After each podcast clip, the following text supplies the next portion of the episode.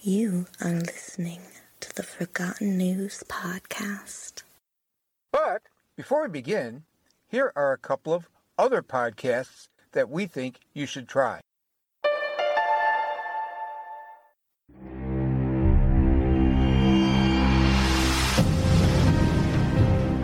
A suspicious suicide. A 54 year old cold case. A 17 year old girl who disappeared and whose stepfather was just released from jail. A stabbing at a college party that challenged social and political boundaries. A false confession that nearly landed a standout college football player in jail for the rest of his life. These are the cases we cover on Status Pending, a monthly three part look into cases which are open, unresolved, or prematurely closed. We bring voices of the victims, their families, and others with expert knowledge of the cases we cover, with the hopes that continuing to shine light on the questions surrounding these cases might one day bring closure. Join us every month for a new chapter in our podcast. Subscribe to Status Pending wherever you listen. For more information, including ways to contact us about future cases you think we should cover, visit statuspending.podbean.com.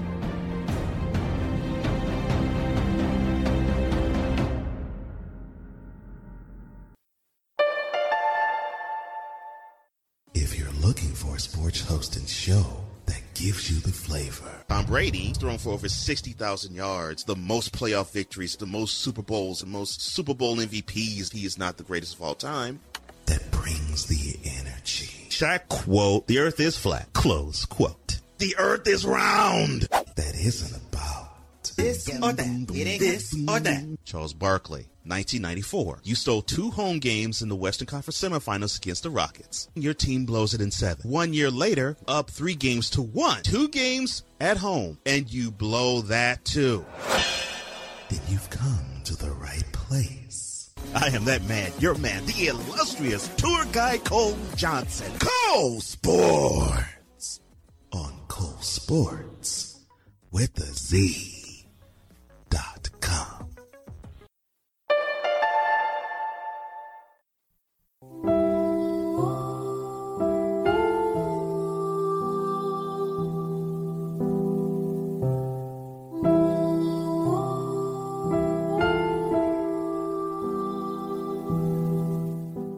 Welcome to the Forgotten News Podcast. This is your window to hear true stories from long ago.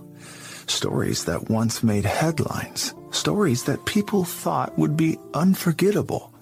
Yet those stories were soon lost in the sands of time or were buried deep in the dustbin of history.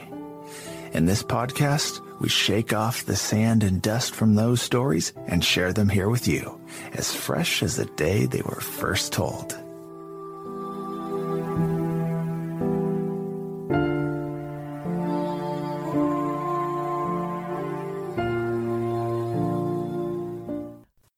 And now, here's your hosts.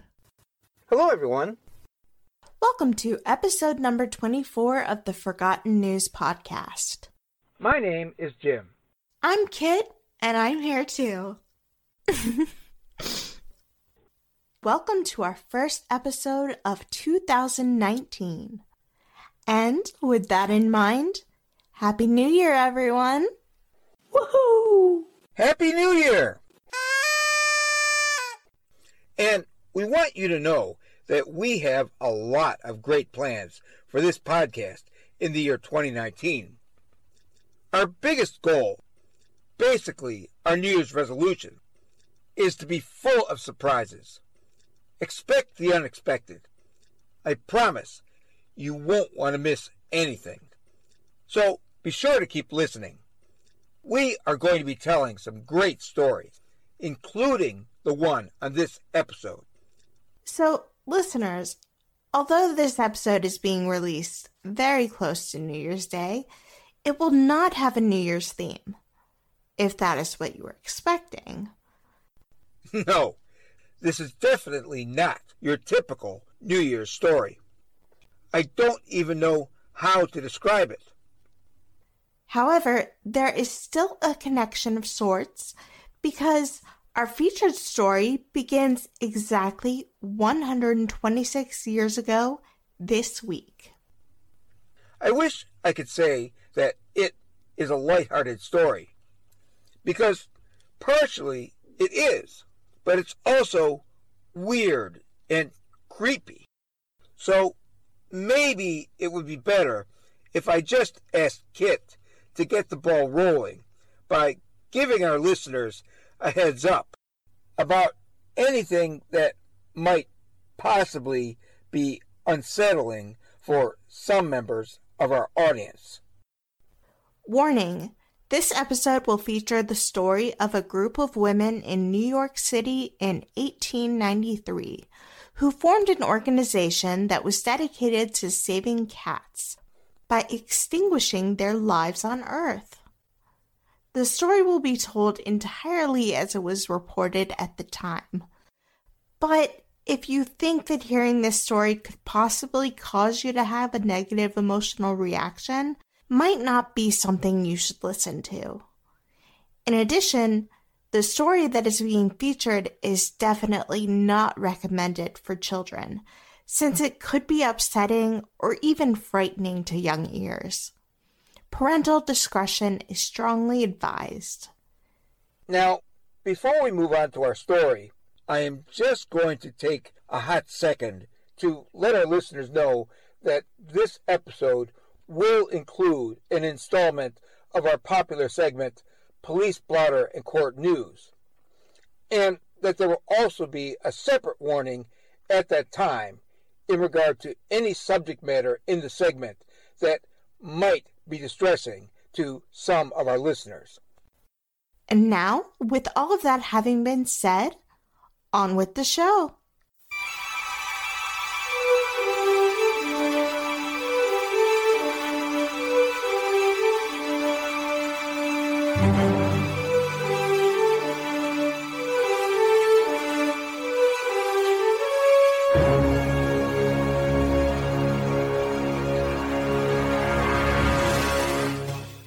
Our story begins on a cold winter night many decades ago. And here it is, exactly as reported in the news at the time. December 31st, 1893. The headline on the front page of the New York World declared, quote, The Midnight Band of Mercy. Did you ever hear of such crazy lot of cranks as these deluded women? Unquote. The headline was followed by an article written by Nellie Bly, the famous investigative reporter. The article contained an interview with Mrs. Grace Divide, president of the Midnight Band of Mercy. However, the first public mention of this crew of serial killers occurred on June 30th, 1893, when the New York Times reported a conversation with Mrs. Divide, in which she said that the organization had exterminated over 8,000 cats over the previous four years. She was defending a member who had just been arrested for throwing a freshly killed cat in front of a butcher shop in Brooklyn. The butcher objected, Mrs. Divide objected to the butcher's objection on the basis that, quote, she had a perfect right to throw the cat there, unquote. Mrs. Divide then stated that it was up to the city to pick up the carcasses. Quote, Why, there was a time we used to put the dead cats in the best parts of Fifth Avenue because we knew they would be taken away from there quickly. Unquote. The organization was going around the city streets, murdering cats by the thousands. In the fall of 1893, a concerned citizen told policeman Joseph Connolly that he saw Sarah Edwards using chloroform to kill a cat near 135th Street. Officer Connolly requested Sarah to open her basket, and inside he saw five dead cats. Sarah said she was committing an act of mercy by luring the cats with catnip and killing any that she believed would only starve or freeze to death or be tortured on the streets. She further stated that the Midnight Band of Mercy, her organization of about 20 women and one man, had killed more than 3,000 street cats that had all been ignored by the Society for the Prevention of Cruelty to Animals, commonly known as the SPCA. She even insisted that the SPCA gave the Midnight Band of Mercy permission to dispose of the stray cat population of New York City. Policeman Connolly arrested her, explaining that there was an ordinance against carrying dead animals through the streets, and that, in any event, she had no right to randomly kill cats. Sarah disagreed, telling him, quote, I know my business, unquote. Later, in response to an inquiry by the police, the SPCA had denied giving her or her organization permission to kill felines, and instead declared that she was simply, quote, gratifying a mania for slaughter, unquote. Sarah was arrested and charged with five counts of animal cruelty and was soon brought to trial in Harlem Police Court with the infamous basket.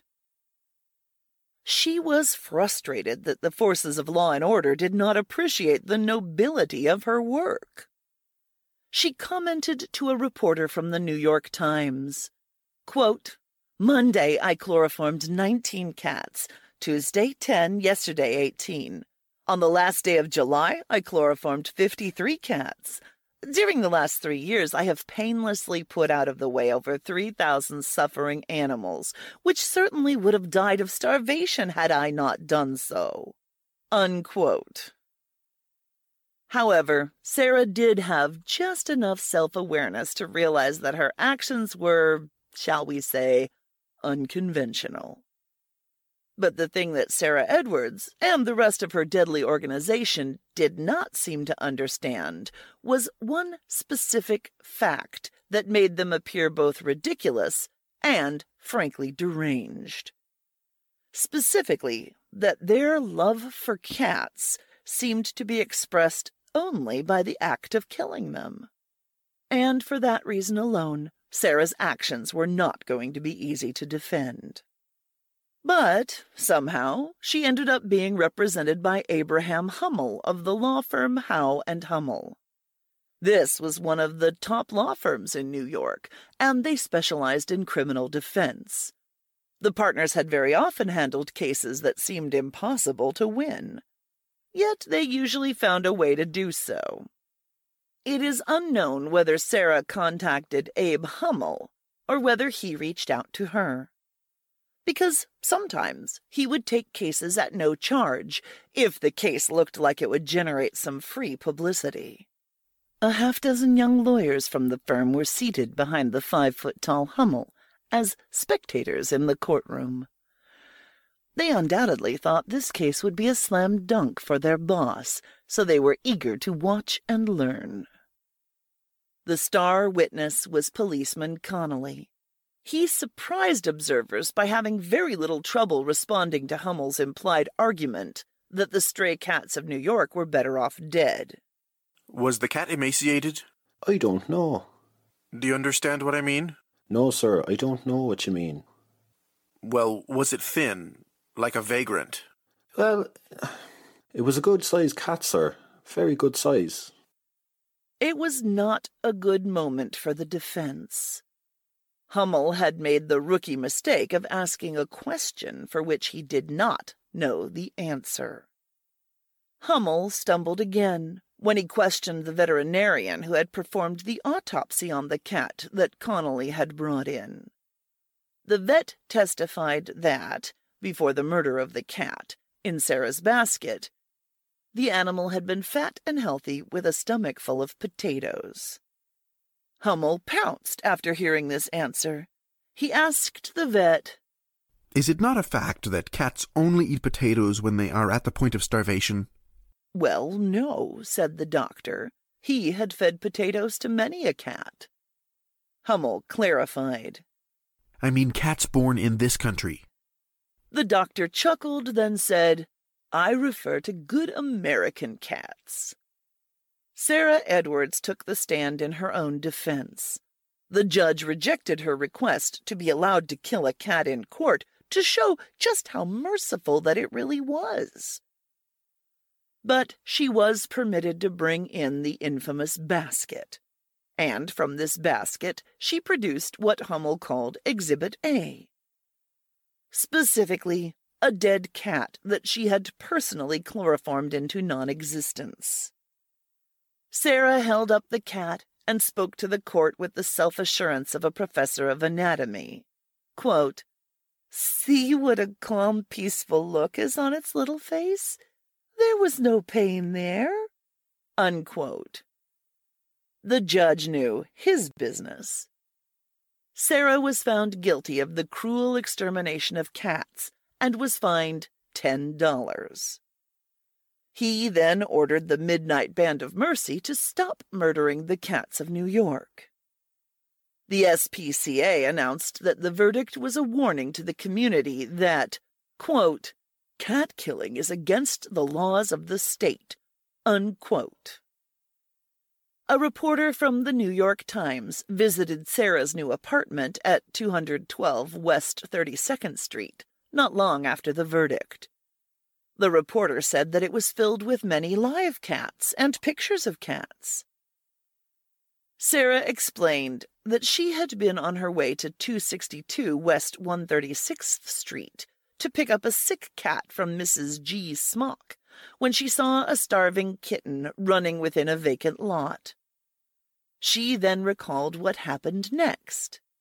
Quote, I stooped down and did what, under the circumstances, was the most humane thing to do. I chloroformed it and placed it in my basket. Then I was arrested and locked up in prison. Unquote. Sarah further explained that she and the other women did not get pleasure from the exterminations. She then said that they would comply with the order of the judge and stop killing cats within the jurisdiction of the court. However, they would continue chloroforming cats in the suburbs and other areas surrounding the city. She also proposed the creation of a public pound for cats, where kindly women and girls would be appointed as cat catchers. In December 1893, reporter Nellie Bly tracked down Grace Divide, the founder and president of the Midnight Band of Mercy, in a dirty room in a tenement building, after spending several days searching for her.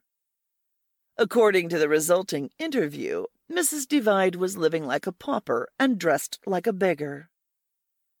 Grace explained their procedures. The women would wear old clothes and carry airtight baskets lined with oilcloth and sponges saturated in chloroform. They would go into the slums and pour catnip on the ground to attract the cats, and then put the cats in the baskets and shut the lids.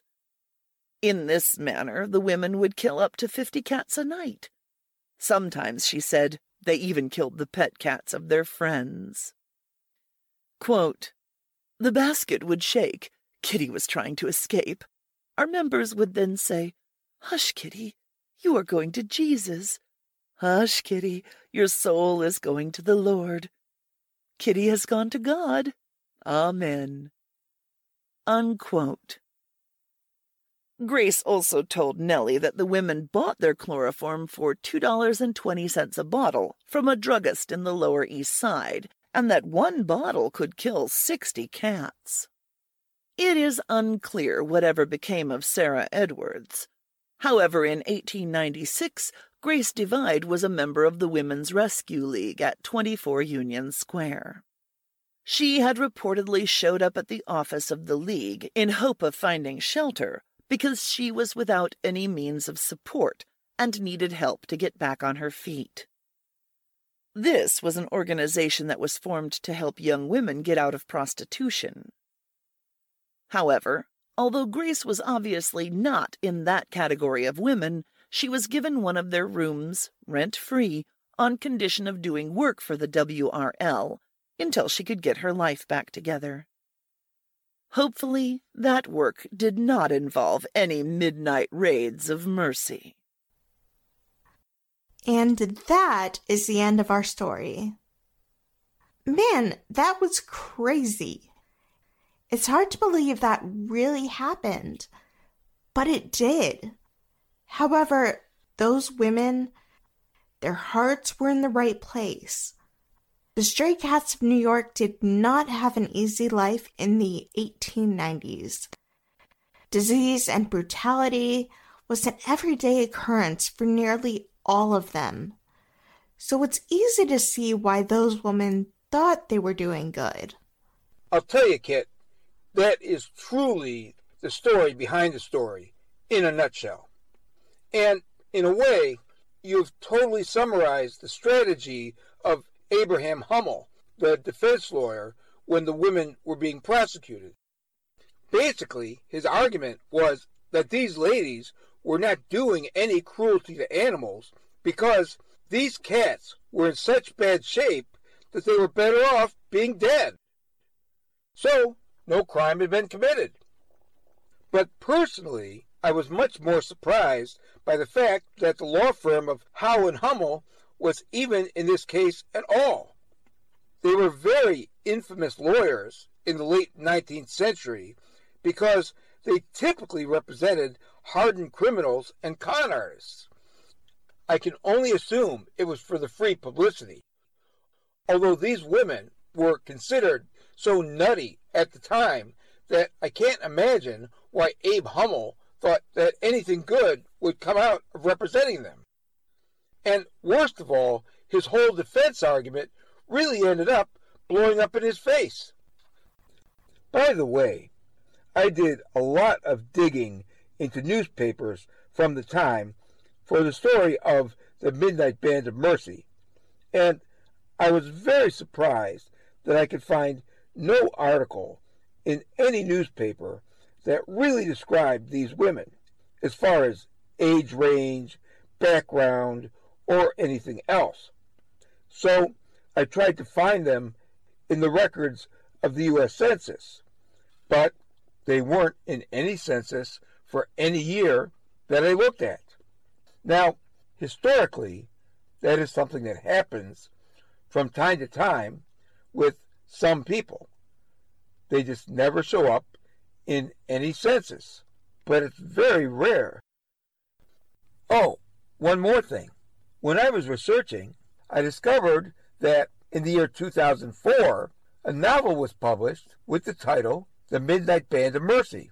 It revolved around a fictional story that these women were actually part of evil experiments by a secret organization to create a race of superhumans. Well, anyway, all of that is just my little addendum to the entire story of the Midnight Band of Mercy. The whole story is pretty wild, and it's a story that you are unlikely to hear except on this podcast. However, if you are a regular listener to the show, well, you already know that. now, before we move on, we want to give an enormous thanks to our wonderful narrator and the other guest voices on the featured story. So take a bow and tell our listeners all about yourself. Julie Hoverson, creator of 19 Nocturne Boulevard and Atomic Julie's Galactic Bedtime Stories. Available at 19nocturneboulevard.com, that's 19 Nocturne Boulevard, and through the RSS feed at 19nocturne.libsyn.com, that's 19 spelled out. I'm JD Sutter, founder of Porchlight Family Media, a production studio in Phoenix, Arizona, where we produce family friendly podcasts and other audio programming. Kieran Byrne is a freelance voice actor who holds a degree in journalism and loves everything audio. He spends most of his time writing or listening to podcasts. Hailing from Ireland, the land of potatoes and mythological creatures, he draws inspiration from the old Celtic myths and legends, creating a vivid imagination which can only be described as weird and wonderful. Studying music from a young age, a dynamic vocal range allows for some very interesting voices, which I'm sure you'll hear in a production near you soon.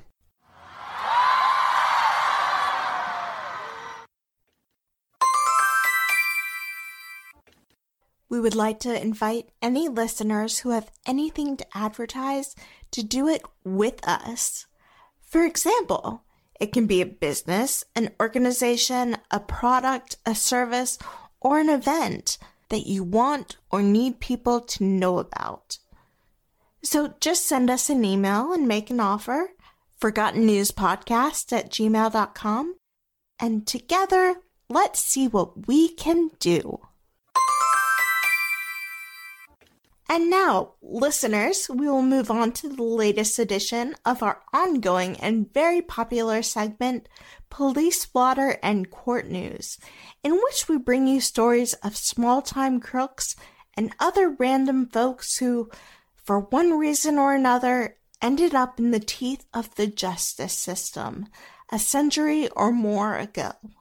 And this particular police blotter segment will be narrated for you exactly as it was written in a column published 149 years ago this month on January 17th, 1870, in the Cleveland Plain Dealer. But as usual, before we begin, we will give you a warning. This segment will contain mentions of theft, drunkenness, prostitution, and violence. So if you think that hearing about any of those things could possibly cause you to have a negative emotional reaction, then perhaps this segment might not be something that you should listen to. So just skip ahead roughly eight minutes or so, and the segment will be over. And as far as children listening, we will just say you very probably do not want them to listen. So, parental discretion is advised. Finally, keep in mind that whenever you hear about money in the segment, that $1 in 1870 is equivalent to approximately $20 in the present day. And for most ordinary people, $1 would have been a day's pay. And with all of that having been said, here we go. Police blotter and court news. Municipal Court, Cleveland, Ohio, January 17th, 1870. Order in the court. Order in the court. Erastus Peck, Annie Dunn, Sophie Becker and Pat Quinlan were charged with being drunk in public. They were each fined $5 and court costs. Ellen Kern was charged with operating a house of prostitution. Her case was continued. Henry Kern and Hattie Wall were charged with residing in a house of prostitution, and Eugene O'Brien was charged with visiting the same house. Each of their cases were continued. About a week ago, a good looking girl, sixteen years of age, came to the city from an interior town of this state and immediately took up her abode in a house of prostitution. She thereupon entered upon the life of a harlot with an enthusiasm rarely known. The excitement and wickedness of such an existence seemed to have a fascination for her, and this, together with her personal charms, gave her, in a remarkably short space of time, a reputation among a certain class of people, which none with the most abandoned would desire. On Monday, her friends communicated to the police their fears that she had entered some house of ill fame, and so an officer was detailed to look for her. After a day of searching, he found her in the notorious brothel kept by Ellen Curran and took her to the Central Police Station. There, several of the police talked to her and endeavored to persuade her to renounce the life she had begun. However, those kind words and good advice seemed to have no effect upon her. Instead, she declared that she loved her new life, and she was determined to lead it. Upon her refusal to go to the house of some relatives who live in the city, she was locked in the jail, marching within the dismal enclosure with the utmost coolness and resignation, exhibiting a hardihood and disregard of disgrace which shocked even the officers accustomed to daily encounters with hardened characters. Tuesday morning, she was visited by some relatives who talked with her for a long time with tears in their eyes.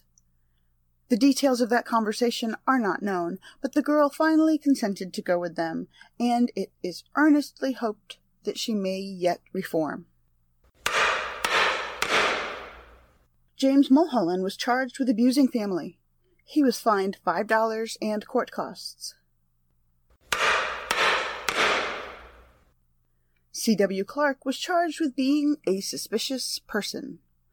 The judge waived fine and court costs on condition that he leave the city within 12 hours.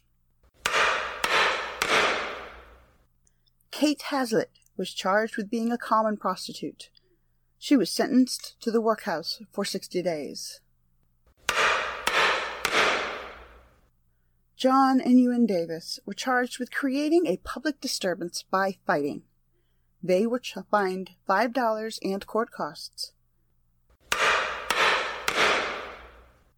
John Walkman was fined $5 and Joseph Fraley were fined $4 and costs for encouraging this fight. Mary and August Pizer were charged with habitual disturbance and were sentenced to the workhouse for 60 days.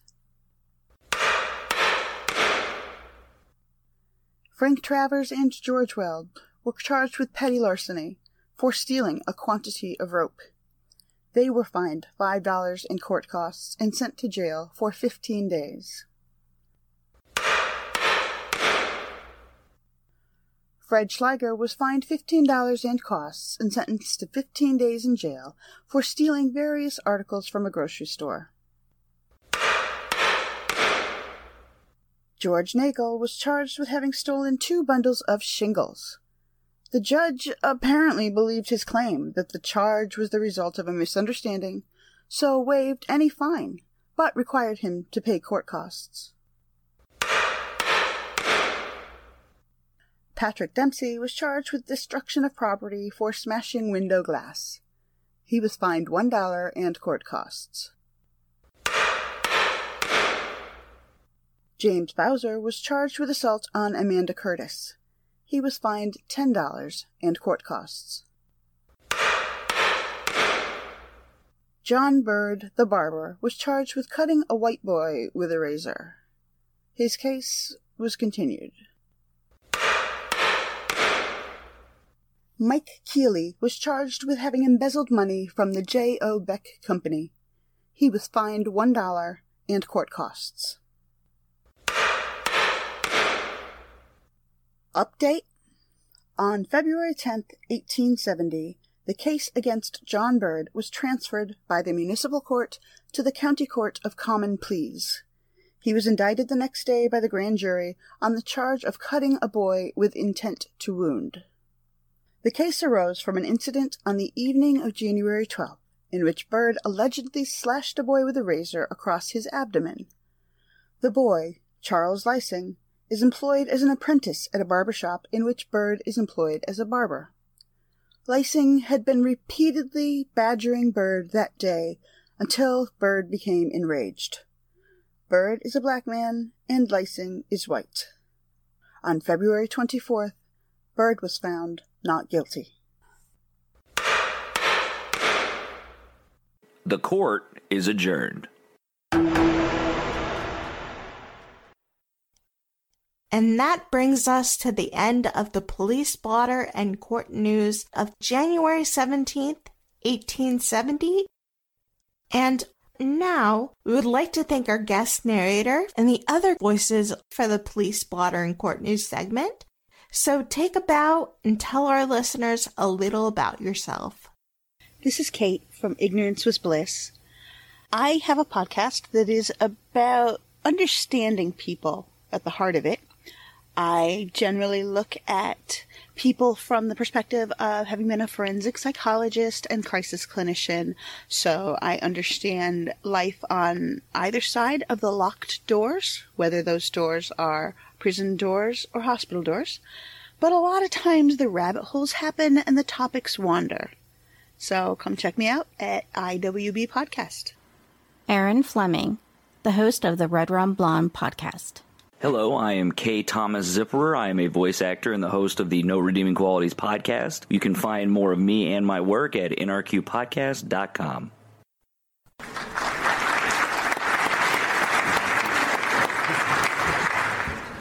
Speaking of saying thank you, we would now like to thank all of our listeners for tuning in, and we would also like to give a final thanks to the guest voices on this episode.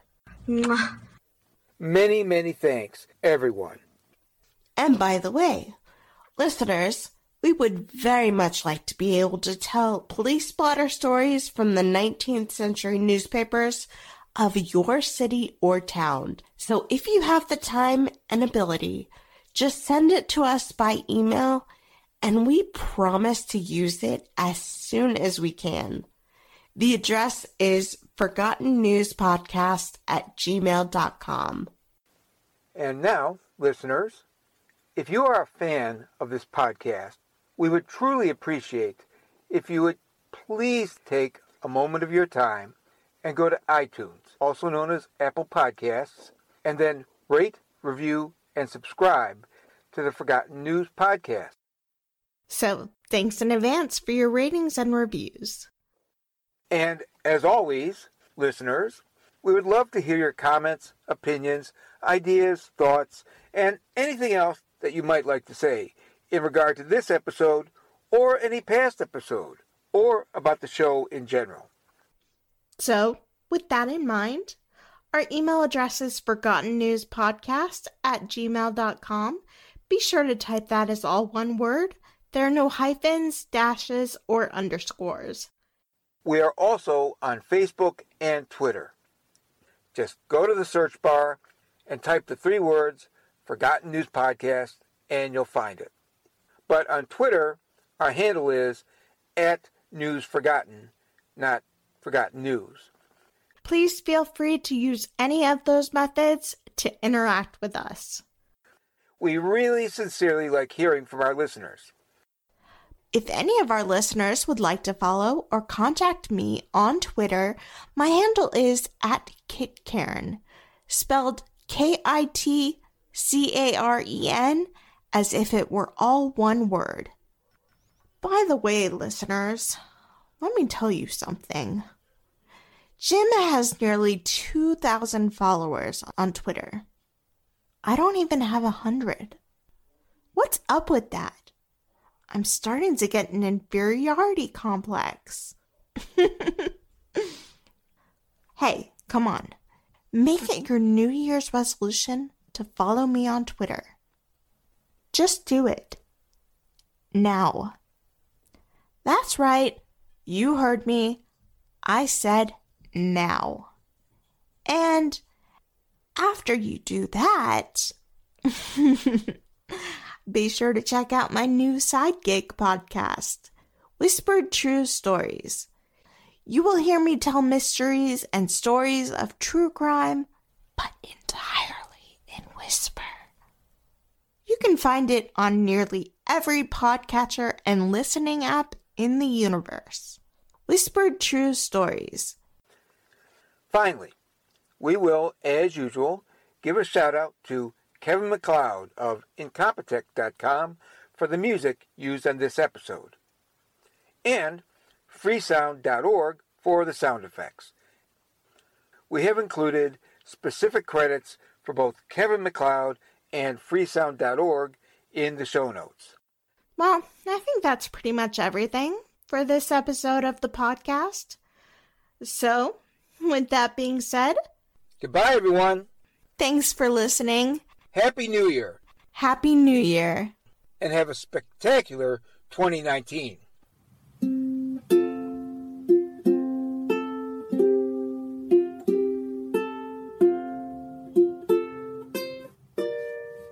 Thank you for listening to the Forgotten News Podcast. You will now be returned back to the present day, and we hope that we can count on you to join us for our next episode.